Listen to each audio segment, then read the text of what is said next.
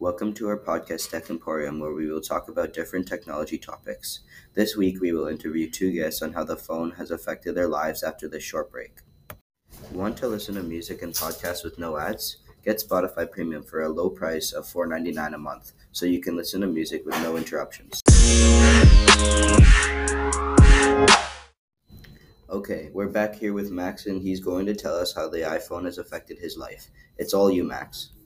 As a kid that was born in the 21st century, I've seen iPhones my whole life. Most kids nowadays are addicted to technology before they even get their first iPhone. I got my first phone when I was 8. It was just a Nokia and I couldn't do anything on it except play 2 games.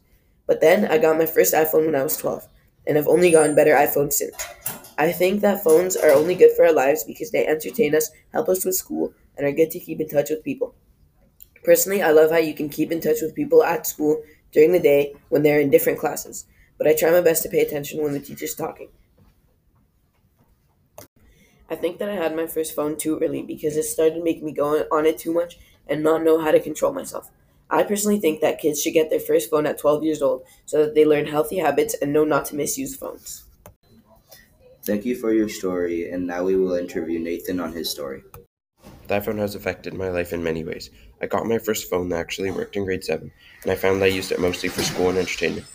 I didn't have any problems with it because my parents got their first phones years before, so I was used to using them and learning how to not go on them too much. I think that how you can use the iPhone for texting, school, and entertainment is great. That's why I think when phones are used correctly, they're only a good thing. For example, if you've been on your phone all day at school and you go home in this beautiful weather, you should choose to go outside and not go on your phone. Obviously, that doesn't mean if it's a great day outside, you can't go on devices. Make sure you go on them a healthy amount and take advantage of the outdoors. Now it's time for another message from our sponsor. Remember, if you want to listen to music and podcasts without interruptions, get Spotify Premium.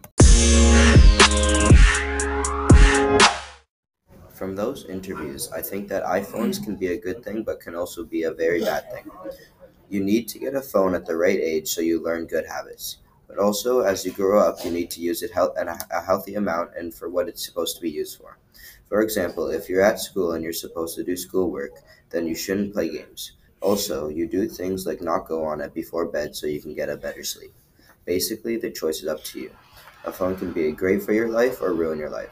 Thanks for listening to Tech Emporium, and stay tuned for weekly uploads.